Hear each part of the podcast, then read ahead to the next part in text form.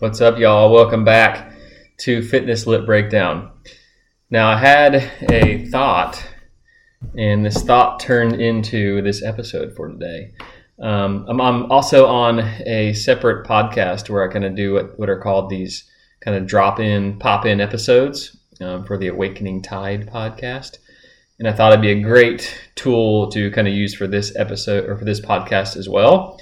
In that I kind of just get these after doing some of these episodes that I've done recently, I get this kind of huge brain drop from trying to, you know, uh, look at this web of all this research that I've read and put it all together and give you kind of my compilation from what I've read in the episodes that I've done in the past. And after I finish these, I have this like huge brain like dump of all this stuff that I think about, like, oh, I should have said this or I should have said that um, I was like, man, I missed an opportunity to expand more on this or, or give more details on how you could use this to improve X, Y, and Z.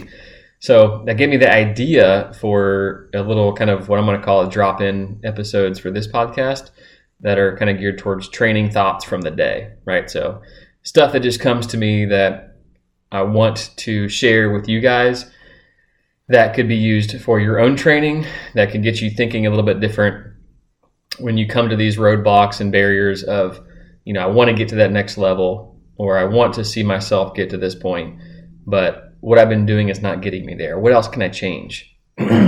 or what about my training is not getting it done? So, this episode, I'm going to talk about the three V's of training. V as in viper. Okay.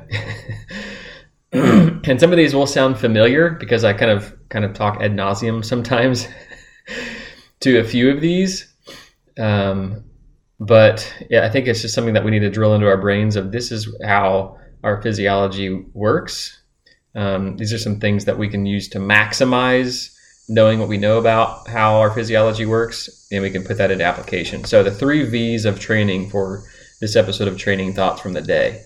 The first one, obviously, is volume. And if you listen to this episode, this podcast, if you're a fan, number one, thank you for for listening. I appreciate you guys. Um, volume. We've talked ad nauseum about this, but it's okay. It's something. if you think of volume, just pure, I'm going to just put the first, you know, definition, working definition out there. It is essentially reps. So take your reps, multiply by the weight you did during those reps, um, time the sets. Okay, so it's reps times sets times weight, and it gives you gives you this monster number, right? In the whatever thousands of number it gives you. And the cool part about that, obviously, is you can look at from a pure work standpoint. You get an insight to how much work you've done on a daily basis. You can sum those up for a week. You can kind of track how much you've done for the week. For you can even look at full body approach, just add them all together for your full workouts.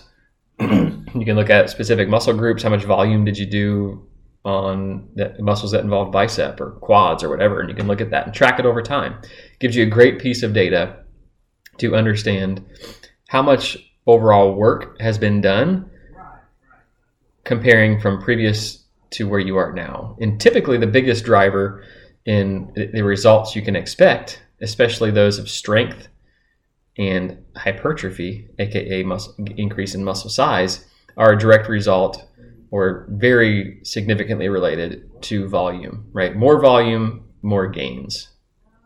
Now, obviously, you need to be aware of you can't just go from zero to 60 because if you throw a ton of volume on a, a base that isn't able to support, you know, a deck of cards, then there's going to be issues. But if you gradually increase that that overall volume over time, maybe take a you know a step back every you know after every month and do a, week of something that kind of gets you doing less work and then kind of go back into it and you know taking two steps forward one step back kind of approach you can increase volume safely to where you can see improvements over the long term. But when you look at that number this is where I, I may have kind of detailed this a little bit or gone into a little little more depth on one of my last episodes on volume is that there's a lot of of information you are not getting from just that reps times sets times weight. And that First one that comes to mind is the second V of training, and that's velocity. Velocity of how rapidly you are, you know, if you just want to think of just like a, a, a bench press just to keep it easy, how rapidly are you pushing that resistance to the top of the rep, and how rapidly are you lowering that resistance to the bottom of the rep? Or vice versa. How slowly are you pushing it? How slowly are you lowering it? Or are you doing a combination of the two? Because what's we're missing there is the way in which we're stimulating our nervous system. And if you've when you think about our bodies and our, our ability to improve, it all comes back to the nervous system, right? How are we taxing the system as a whole? How are we engaging our brain to our muscles to engage specific actions to lift a certain resistance or do something at a certain speed. All comes from the nervous system. And like I've said before, and we've seen in many studies, is that you can get improvements in strength without seeing any increases in muscle size, meaning just purely making your nervous system more efficient by the way in which it engages muscles can make you stronger. Okay. So we can't ever forget about that part. It's really goes back to ground zero. That's everything. Okay. So the velocity component. Now, when you think about velocity, I'll talk about it from two different directions here. The faster you intently try to move something, number one, you're going to recruit more muscle mass. Okay. And you're going to recruit what's called type 2 muscle fibers or type 2 motor units, muscle fibers within that unit that are all fast twitch. When they're fast twitch, they tend to be larger muscle fibers in diameter. They can produce more force and it can contract at a higher velocity. So you're engaging more of those within the muscle group. And the more you can engage those over time, those are the muscle fibers that tend to like to hypertrophy, or those are the ones that essentially can improve in their size much more superior compared to those type 1 slow twitch muscle fibers. So the more we can engage those via moving something faster, the more we're going to see improvement in muscle size and our capacity to tax the nervous system to adapt to be able to do that kind of work. Okay. On the flip side, if you move something slower, and this could be both in that pressing or lowering phase, even though we let's say we do five reps, if you look at five reps on paper, it's five reps, right? We have no details of how long that took. So let's say five regular reps might take 20 seconds. But what if those five reps took 45 seconds? right? Now all of a sudden, those five reps mean we did a lot more work because our time under tension or time under load was at a much greater extent. So five reps and over a longer period of time, our muscles did way more work than just five traditional reps of a you know one second press and a two second lower, right? And what we've seen obviously is if you do more work in that instance, you get more improvements in muscle size and muscle strength. So that second V of training and that of velocity is, is hidden in volume. It's not being directly told, but something that you need to be aware of. Okay, because it's not going to be in that end reps times sets times weight number. Now the last one of the V's is variation, and I had an episode on this a few episodes back. In that I, believe it was how much variation is too much variation, and obviously we kind of came to the conclusion of if you're varying every single workout, that's way too much variation because you're again your nervous system never gets the chance to understand how to engage which muscles at what point in time of the movement to be the most efficient, to recruit the right type and the right angle and the right timing to do the muscle to do that movement the most efficient and, and improve strength in that in that sense. Okay. So we need to have some consistency. And that could be four weeks of doing the same movements. That could be six weeks of doing the same movements. It's going to vary, right? Each person's going to react differently.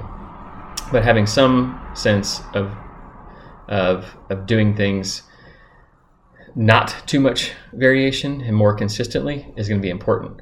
But obviously, if you stretch that out over longer periods of time and all you do is the exact same movement, not really varying any of the resistance, you're going to hit a plateau.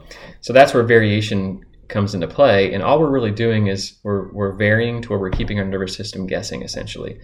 And now we're always having to make it construct and reconstruct new pathways to recruit different muscles. And the more we can do that, the more we become a kind of a, a more diverse athlete, so to speak, in our capacity to do different movements improves, in our our strength will improve. Even when we're focusing on one thing, it will improve something else because our our nervous system has become that adapted to be able to, to handle that kind of situation. So, including some variation, and it doesn't, I always like to, when I start including variation, not making it such a 180, such a large jump in what that, that variation looks like. It doesn't have to be a total 180 of what you've been doing. Maybe it's just something as, as slight as changing a pulling um, angle, right? Maybe you're used to doing a bent over row. Maybe it's time to do a lat pull down. Maybe it's time to do a you know a pull from a half kneeling position from a cable machine where you're doing a, basically a, a direct perpendicular pull to the chest, right? So just changing the angle at which you're pulling might be the, the little bit of variation you need to get over that hump. Um, maybe it's variation in the velocity at which you're doing. So maybe you you don't you can always do a squat.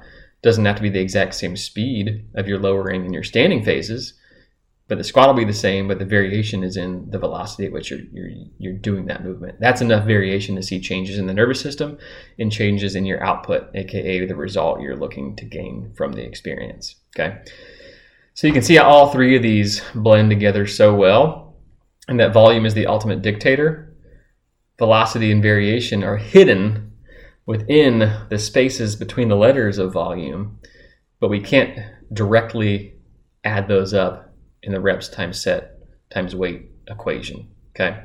So number one, if volume is that if that's your thing, if you like tracking that over time, it's kind of fun to see how much work you're doing overall, but that gives us no insight to how we're engaging the nervous system. Are we doing it at a rapid pace where we're we're super trying to engage the nervous system to recruit those fast twitch, larger muscle fibers and motor units? Or are we doing something super slow to stretch that workout over longer periods of time and really tax the muscles that we're engaging in that specific movement? Tax them much more than we would at a typical repetition velocity. Okay. And then giving a, a chance to have consistency within that training and my approach, this is just me personally speaking from my own training, the clients that, that I work with and uh, have worked with, and I'm very humbled to be able to work with, and the professionals that I've talked to and the friends that I have in the field. Something of like a month to six weeks of consistency to understand what that is going to do to your physiology because it needs maybe that amount of time to start seeing changes or growth but much more beyond that, we become stagnant, obviously, in our mind, because if we know we have to do the exact same movement every Monday forever, it, it's going to become boring, right? So we have to have some vari- variation for our brain to handle, like, okay, I'm doing this training, I'm going to do this work, but something new really stimulates me and keeps me more alert and focused, right? So it's a combination of what our physiology likes to see as consistent with variation, but even more so our brains allows us to kind of stay focused even longer. So keep those in mind. Volume, velocity, and variation, the three V's of training. Now, if you have some thoughts or ideas of anything for some of these drop in training thoughts for the day, if you just want to kind of get my take on uh, maybe you've got a question that you've been pondering or you want to know, maybe, you know, let me triangulate some of all these stories, some of these. Um, uh, articles and manuscripts that I've read to see if I can put a decent enough answer together for you, email me, trubyhealth at gmail.com, or send me a message on Instagram at dr.nicktruby. So thanks again, y'all. Hopefully you enjoyed my drop-in episode for training thoughts from the day, and uh, I'll get some more out. Have a good one, y'all.